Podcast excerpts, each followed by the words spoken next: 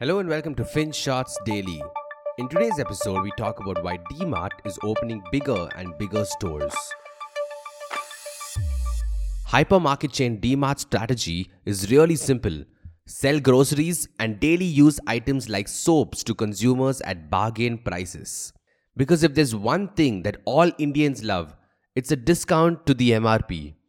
And that gets people to flock to DMart for their grocery fix. Higher footfall in stores translates into higher sales, and that in turn helps the company to turn over its inventory quickly. It can then negotiate with its suppliers for better prices and pass on the discount to customers. The everyday low prices strategy is its real star. And even though DMart also sells other high value products like home appliances, crockery, and clothing, 50% of its revenues have consistently come from the food and grocery segment. Now, typically, DMart has preferred its nearly 250 stores to be in the range of 30,000 square feet. A fairly large store allows DMart to offer a greater variety of products to customers, and coupled with cheap prices on offer, people might be tempted to pick up stuff that's not on their list. When they spend more, DMart wins. But DMart is now buying bigger retail stores. Its average store size is 67,000 square feet for new stores compared to a company average of around 34,000 square feet. In September, it even bought a 94,000 square feet space in Faridabad. DMart is thinking bigger is better. But why?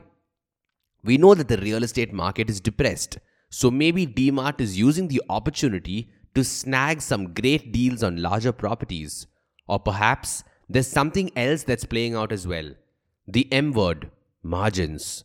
You see, DMart's proposition of everyday low prices has been under some threat. Its competitors, Reliance Smart and Big Bazaar, have been slashing prices to recapture their market share. A recent report from Kotak Institutional Equities makes things more apparent. In October 2020, DMart offered the cheapest price for 21 of 30 products that the brokerage tracked. But by March 2021, only 12 products were cheaper at DMart compared to peers. And you know what happens when you play this race to the bottom? Well, it will eat away at your margins. So DMart will need its high margin business, what it calls merchandise and apparel, to pick up in a big way. Typically, the gross margins from this segment are over 25%, while FMCG margins are a paltry 5% or lower. And if you want to sell more of this high margin stuff, you will need bigger retail space. So perhaps the company is making the transition in a bid to beef up its apparel and merchandise business. Or this could be about e commerce, an area in which DMart has significantly lagged. Its online channel DMart Ready contributed less than 1% to the parent company's overall revenue a couple of years ago. But it's trying to catch up, and DMart Ready now contributes around 3% to the top line. Now, of course, you're thinking, what does e commerce have to do with larger stores? Isn't it all about tech and logistics? And yes, that's true. But imagine using these mega sized stores for a dual purpose stock all the products you want, but also use it as a fulfillment center for the online venture. After all, the products have to travel from somewhere, and a mega sized store can be the perfect warehouse as the company slowly builds its e commerce game.